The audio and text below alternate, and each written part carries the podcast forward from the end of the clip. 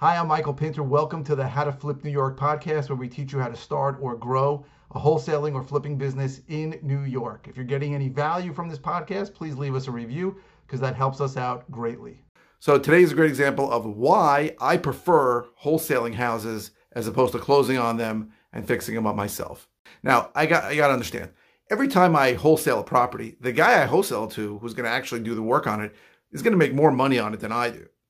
But that is a calculated decision, a business decision that I make because I don't want to take the risk that he's going to take, and I don't want to wait the amount of time that he's going to have to wait to get paid. Right? I want to get paid now, and I want to get paid risk free.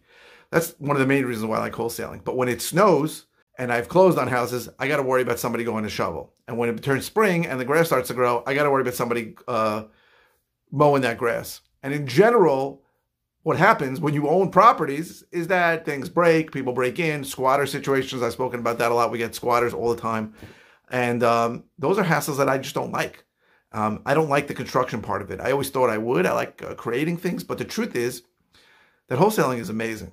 And um, getting paid at the closing and not having any kind of clock start on you is an unbelievable thing because every time I close on a property, the clock starts ticking, right? If I'm borrowing money, there's interest accruing every day, there's taxes accruing every day, there's uh, insurance that I have to pay every day, and then there's risks that happen. If uh, somebody breaks in, if a squatter shows up, if uh, if if if it as I said, if it snows or if the grass grows, these are all risks and additional um, hassles that happen when you close on a property and take possession.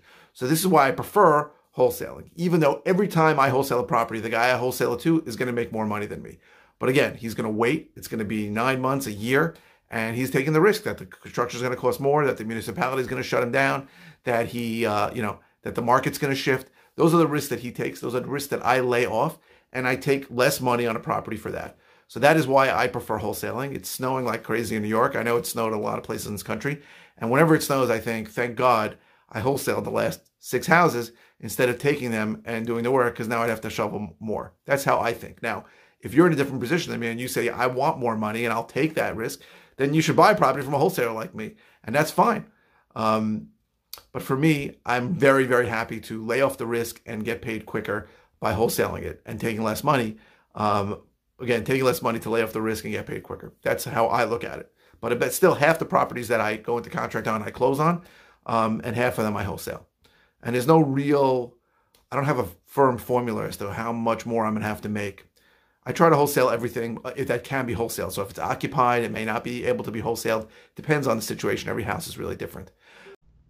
Hey, thanks for listening. We really appreciate it. Uh, go to howtoflipnewyork.com for more information about the various ways that I can help you. And again, if you can leave a review, uh, that would really help us out.